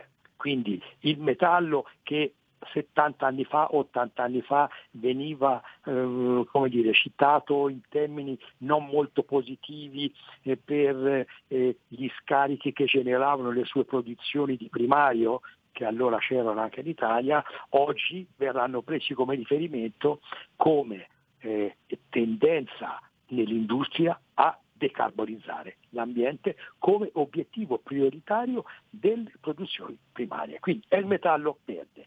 In Italia siamo a posto nel senso di costruire proprio in vista del recovery de, de, de, dei fondi per il recupero aiuti ed incentivi alle compagnie, sono tante attive in questo tipo di attività, nel mondo vediamo cosa dovremmo fare. Ecco, qui se lei mi consente io dico l'unico problema, il grosso problema dell'alluminio in Europa eh, è che manca il metallo primario, manca il metallo primario, ne viene prodotto solo il 30% di quello che serve, tutto il resto viene importato e su tutto il resto siamo dannati da anni a dover pagare un dazio all'import, che è una follia è un dazio all'import, che è una follia sulla quale noi come associazione... Eh, mi perdoni, mh, mm, segretario, perché forse non so se ho dato un'informazione corretta, io avevo uh, ricordato il quello degli Stati Uniti, che mi sembra fosse di data recente. È, è un, dato che si aggi- un dazio che si è aggiunto ad altri? No, Com'è? no, il dazio degli Stati Uniti hanno imposto autonomamente un dazio che è stato imposto ai tempi da Trump in termini protettivi del suo sistema di produzione di alluminio primario, che è un sistema che non funziona, che è quello che in Europa non ha funzionato. In Europa abbiamo un dazio proprio all'import di alluminio per aiutare le produzioni locali che non vengono aiutate per nulla, tant'è vero che si aiutano a, de- a delocalizzare in altre, in altre aree. E stesso, l'amico Trump purtroppo si è trovato rispetto a tutto questo allo stesso problema. Lui ha imposto i dazi, l'unico effetto che hanno avuto i dazi all'import di materia prima grezza di cui tu hai bisogno, cosa è? È semplicemente un fattore di inflazione sul, sul, sistema, sulla catena di valore che deve utilizzare, trasformare e lavorare l'alluminio. E quindi tutte le nostre piccole e medie aziende in Italia ed in Europa che utilizzano l'alluminio sono obbligate a pagare un, un extra costo che noi abbiamo calcolato è di quasi un miliardo all'euro all'anno negli ultimi vent'anni, non dico altro. E allora questo si lega al discorso aiutiamo l'alluminio a svilupparsi. Lo svilupperemo perché intanto il Recovery Fund punta moltissimo sul metallo verde e quindi in automatico verrà prodotto alluminio, eh, ne verrà prodotto sempre di più, sarà prodotto verde e le aziende grandi utilizzatrici come quelle dell'automotive vedono molto, molto bene questa linea. La seconda linea è un provvedimento semplice che noi invochiamo come FACE da anni. Togliamo un dazio che oltre a essere irragionevole è inutile, e dannoso perché penalizza le aziende del nostro settore. Lei pensi a un estrusore, che so io, de- de- del Bresciano oppure a una fonderia del, eh, in, in Piemonte e Emilia Romagna che è costretta a pagare il metallo il, il 6-7% di più, dal 5 al 7% di più per effetto di un dazio che non serve a un tubo. Questa è la realtà. Ecco, non so se eh, mi sono spiegato. No, no, è stato, è stato chiarissimo. Eh, segretario, abbiamo ancora eh, tre minuti, eh, li riserviamo a una conclusione, anche a delle previsioni, a delle prospettive, in base anche alla sua profondissima conoscenza e abbiamo capito anche lunga esperienza. Sì, la lunga esperienza di sicuro, l'esperienza spero di averla fatta maturare. Dunque, per quanto riguarda le previsioni, io sull'alluminio sono assolutamente positivo, io direi che non possono esserci altro che certezze, specialmente ora che gran parte dei grandi produttori mondiali, cito quelli del Golfo, cito la Rusal eh, in Russia che sono dietro l'angolo, cito eh, i, i norvegesi, eh, si stanno orientando verso produzioni produzioni green e questo aiuterà sicuramente quello che è il percorso Green Deal dell'Unione Europea. Io sa, parlo per l'Unione Europea perché è l'area in cui viviamo, in cui ci piace di vivere molto probabilmente, anche perché dal punto di vista ambientale e dell'ecosistema è più attenta di tutto il resto del mondo. Io sono molto positivo sull'alluminio italiano perché noi abbiamo talmente tante eccellenze nel campo dell'esclusione, della fonderia, del- della produzione di ruote in lega, della produzione di, di- di, eh, mh, eh, infissi in alluminio, serramenti. Siamo variegati, abbiamo tutto, abbiamo tutte le tecnologie, le conoscenze, abbiamo un sacco di imprese della nostra area tra Bergamo, Brescia, Milano e, e Torino, produttori di macchine, impianti e prodotti per l'industria dell'alluminio che vanno in giro per il mondo. Quindi io sa, credo che prospettive buone eh, ce ne sono. Siamo un paese che ha oh, il merito di aver lanciato vent'anni fa anche una fiera unicamente dedicata all'alluminio come il METES. Io direi che se riusciamo a fare sistema, noi con l'alluminio dovremmo essere messi molto bene ecco, nei prossimi anni. Assolutamente. Allora, ehm, noi siamo quindi alla conclusione. Ringrazio ancora il segretario generale della FACE, Federazione Consumatori di Alluminio in Europa, Mario Conserva. Eh, segretario, la ringrazio ancora e a risentirci magari per fare aggiornamenti eh, che, che confermino comunque il- le sue prospettive. Grazie a voi, ve l'auguro anch'io, eh, sono, sarò ben lieto di partecipare e di, e di chiarire con voi uh, altri problemi. Grazie molto, arrivederci. Bene, allora siamo, siamo verso oh, la, eh, ancora un minuto e poi tra po' parte la sigla del eh, speciale terza pagina. Vaccini, accordo UE Pfizer, eh, 532.000 dosi in arrivo per l'Italia. Milano da venerdì via al mega hub della difesa Parco Trenno. Eh, può portare il suo papà in 15 minuti? Cosa succede quando avanzano dosi da usare in 6 ore? Tutto quello che potremo finalmente fare quando saremo vaccinati, la guida del Corriere. E quest'anno andremo al mare. Come funziona il modello Grecia? L'Unione Europea al lavoro sul Digital Green Pass. E direi che eh, possiamo passare la parola alla regia per introdurre la sigla dello speciale terza pagina. Parleremo di utero in affitto con Francesco Borgonovo tra pochissimo.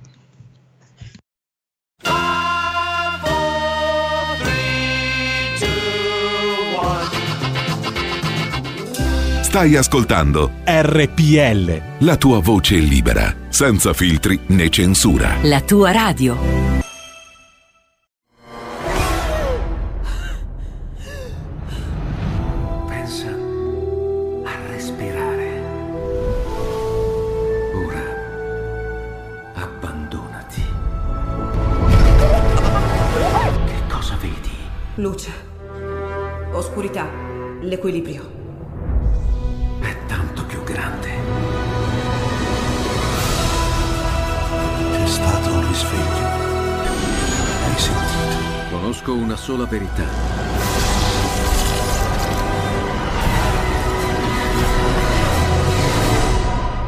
Time ti fa entrare nel vivo del cinema, ti fa sentire come se fossi tu il protagonista del grande schermo.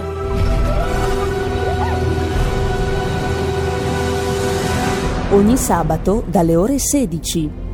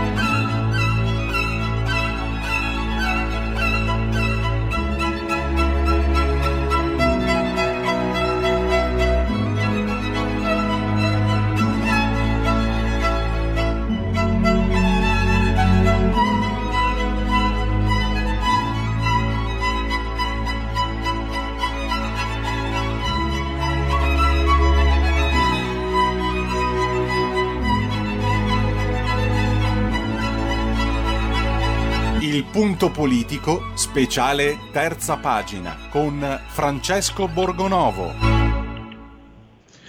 E parliamo di un tema eticamente molto molto sensibile che suscita molte reazioni come quello dell'utero in affitto. Le motivazioni di due recenti sentenze della Corte Costituzionale hanno contribuito a, dal mio punto di vista, forse a, ad appesantire, a confondere ancora di più quello che sta succedendo. E non ci sono eh, considerazioni positive nemmeno da quello che si può leggere nel suo articolo di oggi da parte del vice direttore della Verità, Francesco Borgonovo, che abbiamo in linea. Benvenuto come sempre, Francesco. Eccoci, Luigi, buon pomeriggio e bentrovati a tutti gli ascoltatori. Allora, partiamo da, mm, dai fatti, no? due, due sentenze, due coppie, una lesbica, non so se si può dire lesbica, una omosessuale, gay, e le motivazioni che vengono pubblicate, che vengono rese note eh, in, in queste ore, in questi giorni, eh, tu le hai considerate molto favorevoli alle posizioni LGBT e mh, diciamo a sdoganare quasi eh, l'utero in affitto che in Italia ancora non è consentito, insomma una sorta di utero in affitto free, verrebbe voglia di dire. Eh, a te la parola, come stanno quindi le cose? Allora, qui ci sono ehm, sostanzialmente questi sono due casi di cui avevamo parlato tempo fa. E c'è una, eh, una novità nel senso che sono uscite le motivazioni no, da parte della Corte Costituzionale. E qual è il punto? Eh, il punto è che di nuovo la Corte Costituzionale con una certa decisione dice che il Parlamento deve fare una legge.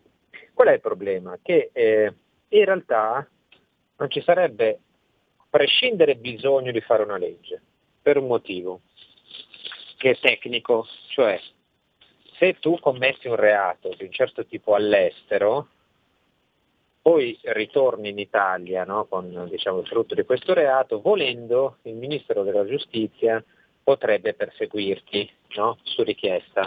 È una cosa che si può già fare adesso eh, e ovviamente non viene fatta. Quindi non ci sarebbe nemmeno bisogno di una nuova legge, su eh, questi bambini che sono, vengono fatti nascere come? O con utero in affitto o con la fecondazione eterologa, no? che sono due pratiche che in Italia sono vietate. Eh, la fecondazione eterologa è vietata alle coppie omosessuali, non a quelle eterosessuali, mentre l'utero in affitto è vietato, vietatissimo a tutti. Allora qual è il punto? Che ehm, ci sono tante coppie gay, e poi qualcuno anche etero, che vanno all'estero, eh, fanno i figli con madre surrogata oppure ricorrono a queste pratiche, poi tornano in Italia e, e dicono eh, noi abbiamo fatto in un posto dove è legale, adesso vogliamo, pretendiamo che i nostri figli siano riconosciuti e che noi risultiamo due mamme e due papà. No? Il che è una cosa abbastanza una specie di ricatto a mio avviso, cioè tu vai a commettere un reato all'estero, vieni qui e poi pretendi che venga, che sia tuo diritto no, vederti riconosciuto il figlio. Tra l'altro sono sempre delle situazioni che a me lasciano abbastanza perplesso, cioè nel caso di sono due casi diversi questi, no? uno di una coppia gay di maschi e uno di una coppia di lesbiche. La coppia di lesbiche eh, sono due che hanno avuto un figlio eh, tramite fecondazione eterologa all'estero, poi hanno litigato e adesso una delle due non vuole più far vedere il bambino all'altra. No, certo, sono cose che succedono, però io mi domando, scusa, eh, ma avete insistito per fare tutta sta roba, poi dopo eh, vi mettete in questa situazione dove c'è una madre biologica, cioè la donna che eh, ha preso, no, una, ha portato il bambino dentro di sé, è una che non ha nessun legame biologico eh, con, con, il figlio né nessun legame di parentela.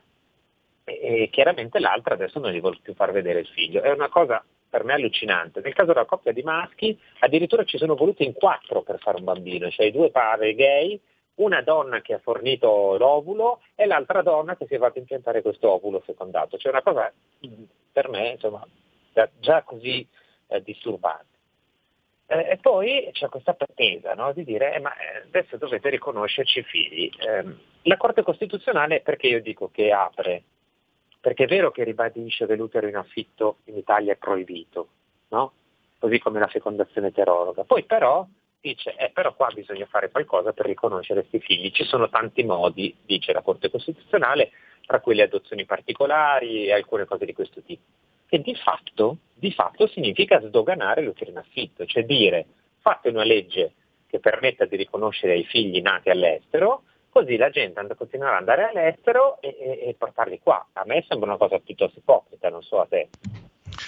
No, a me sembra che comunque Francesco mh, sì, è ipocrita nel senso che costringe eh, le due Camere ad andare verso una direzione, però è anche un fatto, cosa ne pensi Francesco, che non che manchi chiarezza, cioè io mi stupisco del fatto che eh, un cittadino possa andare all'estero commettere quello che in Italia è proibito e poi possa rientrare come diciamo nulla fosse. Quindi diciamo perché io ti dico la verità, dal mio punto di vista della sensibilità personale è, è, è, così spinoso e scottante. Poi, tra l'altro, la cosa non mi riguarda, ho sempre odiato i bambini, mai avuto figli, figuriamoci. Ma comunque, come cittadino, è, è talmente sensibile all'argomento che cerco di maneggiare con cura. Eh, però dico, se in Italia non lo puoi fare, bene, vai all'estero, però dopo all'estero ci resti. Secondo me non è che perché se poi lo Stato dice poi torna, ti permette di tornare, già lì c'è un caos, già lì c'è qualcosa che non mi torna. E, però Francesco bisogna chiarire a questo punto per avere delle normative, per o sì sì o no no, cioè per dire basta, eh, figli mh, dei, da utero in affitto in Italia non possono starci, oppure, pu- oppure noi non siamo, noi siamo contrari, la Lega è contraria, tu sei contrario, io sono assolutamente perplesso perché penso sempre, cioè, dicevo agli ascoltatori, io sono confuso, però quando sento il, termine madre surrogata, dentro qualcosa si muove, cioè sto, rimango, rimango cioè, madre surrogata è un termine agghiacciante, è un termine, è un termine che fa paura se uno ci pensa. Eh, però resta questo dato, cioè la necessità di una chiarezza, ecco, tu cosa ne pensi? Ci si arriverà mai? C'è troppa ideologia? Eh, perché gli LGBT alla fine mi sembra che se ne infischino del, del, dei bambini e dei genitori eh, più di, di, tutti gli altri perché mi sembra che ne facciano solo una situazione di bandiera, non c'è mai un venire incontro, no? appena tu discuti queste posizioni sei un oscurantista, mai un, una piattaforma per un dibattito per arrivare a una soluzione condivisa, ammesso che esista. Eh, ho, ho, parlato tanto, ho detto tante cose, Francesco. Volevo capire invece no, la tua opinione. No, no, ma hai ragione. Guarda, io non sono un taletano, cioè io penso che però diciamo che lo dice anche una, un attivista, un, un, intellettuale omosessuale come Douglas Murray, no? dice cioè, i gay si sono concentrati in questi anni solo su questa cosa dei figli, come se fosse una rivendicazione. Io ci vedo anche una, una forma di, di dico di egoismo da parte di qualcuno, ma un po' di narcisismo sì, cioè come se fosse una rivendicazione sottale. Eh, non, non, così non va bene. Soprattutto la pratica dell'utero in affitto è una cosa veramente umiliante, perché prevede che ci siano, in realtà anche in parte la fecondazione eterologa, prevede che ci sia una figura di donna che fa da eh, macchina, sforna figli e poi viene cancellata. No, c'è questo bambino che na, eh, viene, sta nove mesi nella pancia della madre e sappiamo da tutti gli studi eh, anche più recenti quanto, qua, quanto influisca no? anche il solo fatto di stare lì dentro, della, eh, con, del rapporto con la madre. Una madre che gli viene strappata, gli viene tolta e il bambino crescerà senza sapere chi è. No? E tanto più che poi sono tantissimi i bambini, anche quelli adottati, che fanno richiesta anni dopo per sapere chi sono i loro genitori naturali. E io non so che conseguenze possa avere alla lunga su questi bambini il fatto di non avere una madre, di non sapere chi è. No? C'è, c'è anche Francesco un, qualcosa di, di, di, disonesto. Tu fai un patto con una persona ehm, che non tiene conto che quella persona sarà completamente diversa dopo nove mesi. Cioè non posso, come faccio a chiederti una cosa oggi per qualcosa che sarà completamente diverso tra nove mesi? Mi sembra che chi ammette chi ammette l'utero in affitto, oltre al fatto etico, di, cioè del fatto di vedere persone ambienti che approfittano di persone in difficoltà economica, che non è mai molto bello secondo me, c'è anche questo. Cioè, per carità, io non ho studiato le normative sull'utero in affitto, però mi sembra che ci sia qualcosa di. di, di eh, cioè, come io, io, ti vendo oggi ti vendo questo appartamento e tra nove mesi tu entri e lo trovi completamente arredato in maniera diversa, anche se brutto come accostamento, lo trovi completamente sconvolto e tu dici: No, aspetta un attimo, o, o, o io che te lo vendo, che, lo, che me lo trovo completamente cambiato, dico: Guarda non so se, se, ancora, se vorrò ancora vendertelo fra nove mesi. Eh, ma sì, cioè, a parte questa cosa, cioè, questa è una cosa terribile, tra l'altro ci sono alcuni che ci ripensano, cioè, fatto, poi firmano questi contratti che a me pare una cosa aberrante, eh, ma poi in più c'è anche un aspetto, come dire, eh, che attiene alla legge, cioè, eh, eh, o comunque alla democrazia.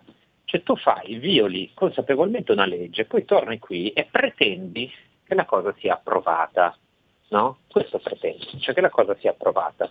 Eh, su queste cose ci dovrebbe essere dibattito, il Parlamento, il Parlamento si è già espresso no? sull'utero in affitto, non si fa, non si fa. Cioè, eh, su, su, queste cose ci vuole una discussione approfondita che non può essere scavalcata dalle sentenze, mentre le associazioni LGBT provano a fare questo, cioè provano a superare no, la fase eh, legislativa eh, e, e, come dire, a, a, imporsi tramite sentenza. Tra l'altro, tra l'altro io citavo, se, se volesse una legge c'è già, un progetto di legge. È iniziato il corso, l'ha proposto la Meloni, Fratelli d'Italia eh, si era unito anche Pillon eh, della Lega che aveva fatto eh, un grande lavoro su questi temi, e questa legge cosa fa? Fa scattare l'automatismo, cioè il reato di utile in affitto commesso all'estero eh, non può in alcun modo no, eh, trovare una qualche forma di approvazione in Italia.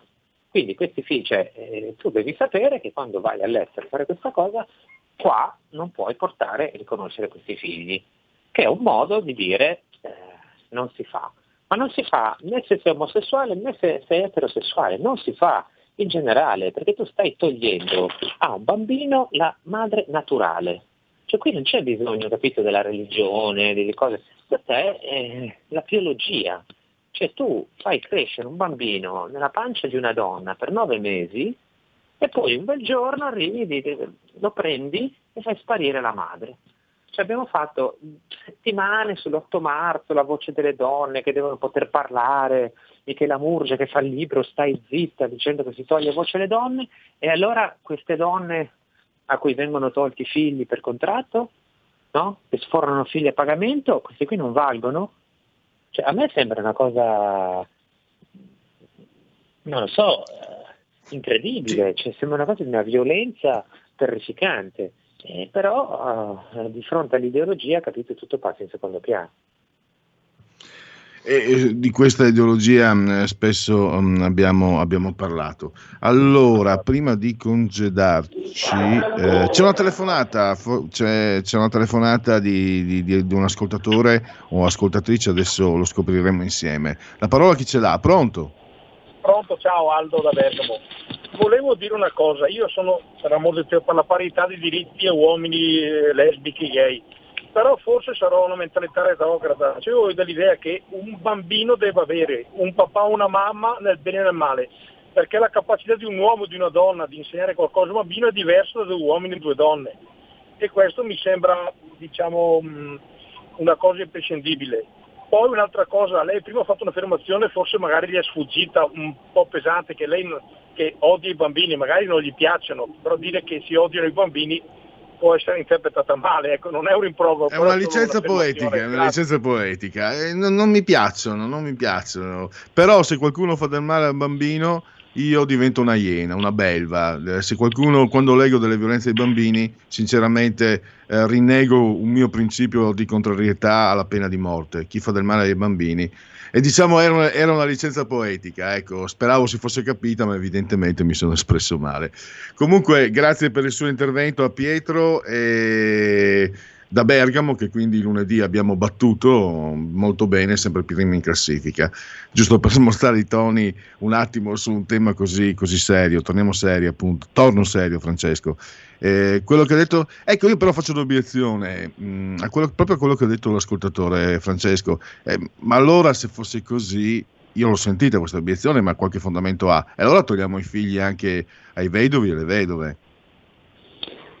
E beh, eh, sai, tanto io, allora, io odio i bambini quando diventano adulti e dicono delle stupidaggini. questo è bellissimo. No? Beh, questo, e, questo, e, e, allora, questo è un colpo di classe, complimenti, questo è perfetto. Ce purtroppo ce ne sono tanti, vedi, che, che Ma io probabilmente odio i bambini perché ho avuto la, la, sfortuna, la sfiga pazzesca di essere stato un bambino felice e quindi ho un rimpianto eh, sia, sempiterno. Mai, perché non si può più eh. tornare come, felici come, come lo si è da bambini, è impossibile.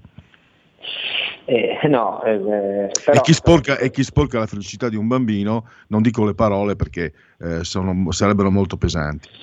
No, infatti, guarda, io eh, adesso a parte questa battuta insomma, sui, su certi grandi che eh, si comportano un po' così, ehm, qual è il problema? Ha ragione, ha ragione tu dire, eh, avete ragione entrambi, tu l'ascoltatore secondo me, nel senso che ehm, intanto ci sono cose che non ci competono, cioè ci sono cose che non sta a noi decidere e che sono già state decise. Cioè, eh, il, la, la, la, biologia, l'antropologia, la, la natura funziona così, che per fare un bambino ci vogliono un individuo di sesso maschile e uno di sesso femminile e tendenzialmente anche per crescerlo. Questo funziona così, non sta a noi stabilire no, se deve essere così, se sia giusto o non sia giusto, è così appunto. Eh, Quindi già la pretesa di metterlo in discussione eh, eh, lascia perplessi. Ma dirò di più, certo che ci sono padri single, madri eh, divorziate, ehm, che, che crescono figli e li crescono benissimo, che assumono il ruolo sia del padre che della madre. No? Eh, ci sono bambini che perdono i genitori e vengono cresciuti dai nonni o dagli zii. Eh, ma noi stessi nella nostra esistenza ehm, è frequentissimo che troviamo come dire, dei eh, sostituti dei genitori, no? cioè, tutti noi abbiamo dei maestri nella vita che svolgono una funzione paterna, magari c'è lo zio, magari c'è l'allenatore, magari c'è eh, so, un professore in particolare, una professoressa, cioè che, che svolgono una funzione educativa eh, simile a quella dei genitori che si va ad aggiungere. Quindi non è che se uno cresce senza uno dei due genitori o entrambi, no, eh, tutto va scatafascio. Qual è il punto? Che in una coppia omosessuale ci sarà qualcuno che interpreta un ruolo, cioè magari se lo scambiano un po', uno un po' l'altro, però ci sarà chi interpreta un ruolo più paterno e chi interpreta un ruolo più materno all'interno della coppia. Quello che io discuto è la pretesa no, di eh, fare di questa cosa un modello. Cioè noi abbiamo un modello di famiglia, no, che è la, la famiglia su cui si fonda la società. Ora, eh, nessuno dice che tutte, anzi, l'imperfezione, diceva lo scrittore, no? tutte le famiglie felici sono uguali, ogni famiglia è infelice a modo suo. Ecco, sappiamo tutti che la famiglia è un luogo anche problematico, di scontri, delle volte di, di, di, di difficoltà, ma il, quello rimane il modello e ciascuno di noi tende a quel modello, cerca di farlo nel miglior modo possibile. E oggi si vuole fare una cosa diversa, ci si vuole distruggere quel modello lì, metterlo in discussione e dire che non va più bene, no? che noi possiamo scegliere e decidere. Certo che in una situazione di particolare, di, di no, eh, fuori dalla norma, eh, c'è la mamma che cresce in una famiglia di 20 figli da sola e li cresce tutti benissimo, fantastico, merito a lei, no? Eh, ma il punto non è quello, dire allora però c'è anche, la madre che fa da sola. Ti interrompo Francesco, no, pensavo anche se vuoi, eh, diciamo, coppia omosessuale, vuoi un figlio, eh, spiegami per quale motivo, sovvertendo quello che è l'ordine che noi consideriamo biologico, e aver, potreste aver ragione voi, coppia gay, no? Gli direi, ma perché questo capriccio di, di, sostituire la biologia e perché non semplicemente adottare un bambino? Cioè, se tu hai bisogno, se, no, bisogno, bisogno è una brutta parola, se tu vuoi condividere la tua esistenza, vuoi dare qualcosa, purtroppo ci sono tanti bambini che ne hanno bisogno e non vedo perché ci debba essere questo legame eh, biologico con una creatura che ti porti a casa. Francamente è quello che, che mi fa diciamo, pendere eh, contro l'utero in affitto. Cioè, beh, l'utero in affitto è una pratica che non si può accettare, ma diciamo anche il fatto mi fa propendere contro le coppie gay che ricorrono al, all'utero in affitto, perché mi sembra una... Um, una, un capriccio, vuoi, vuoi, bene, vuoi un bambino, lo adotti perché hai bisogno di avere, di sentire che lui, anche perché la locuzione sangue del tuo sangue, io l'ho sempre trovata ridicola e, e ri, assolutamente, eh, non voglio negare la genetica, però sangue del tuo sangue è di un retorico insopportabile e mi stupisco che chi vuole un po' cambiare l'ordine delle cose ricorre tutto sommato a, a, a retorica di questo genere, non so cosa ne pensi. Infatti il paradosso è quello che poi eh, loro vogliono, cioè eh, queste coppie che ripeto sono anche eterosessuali che, che, che fanno ricorso all'utero in affitto, ma eh, che poi contestino no, tutti i legami naturali, questo e quell'altro, e poi dopo vogliono il bambino loro.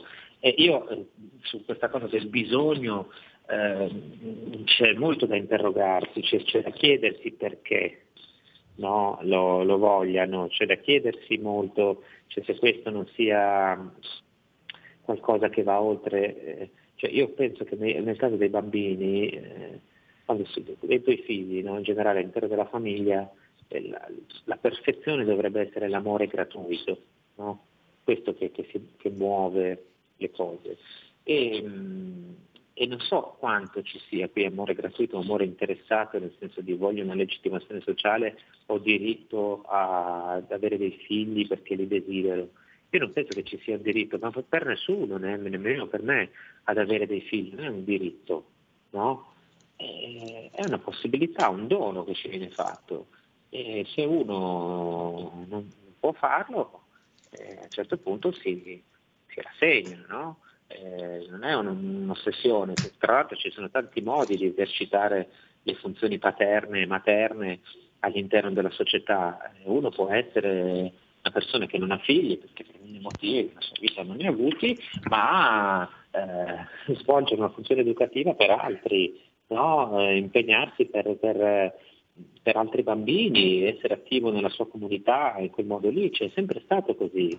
Eh, quindi non, non- non capisco veramente questa, questa motivazione. Certo, poi in Italia ci sarebbe da fare una lunga riflessione sul- sull'adozione, che è sempre difficoltosa, è sempre molto problematica e ha dei tempi lunghissimi, quindi di sicuro questo scoraggia. In ogni caso, anche lì, se volessimo parlare di adozione gay, che tra l'altro è stata fatta anche surrettiziamente, eh, facendo il primo caso di adozione per single, quant'altro, ci vuole un dibattito in Parlamento, si fa un dibattito in Parlamento, si approfondisce la questione e poi naturalmente si fa una legge. Assolutamente. Eh, Francesco, purtroppo il tempo è volato. Eh, ti ringrazio ancora e a risentirci a domani. Grazie, grazie mille, grazie.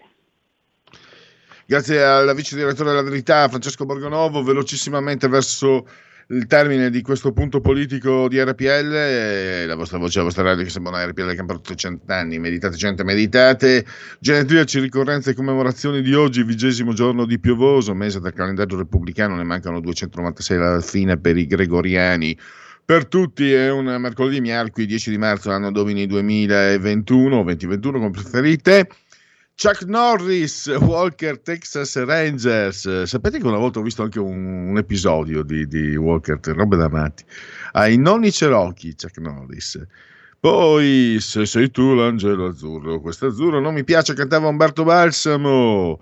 Eh, Renzo Foa, figlio d'arte, non del cognome del padre, un grandissimo giornalista, purtroppo mh, prematuramente scomparso. Era, mi ricordo, spesse volte ospitato a RPL. eh, Pensate che lui era partito, era era bravissimo ed era diventato, eh, poi vi dico di chi sto parlando, diventato direttore della- dell'unità e poi è passato al giornale proprio per un'evoluzione del proprio pensiero. Mi ricordo la grande eh, mh, la grande, la, la- la grande capacità di analisi, Renzo Foa, che non c'è più, che non è parente di Marcello.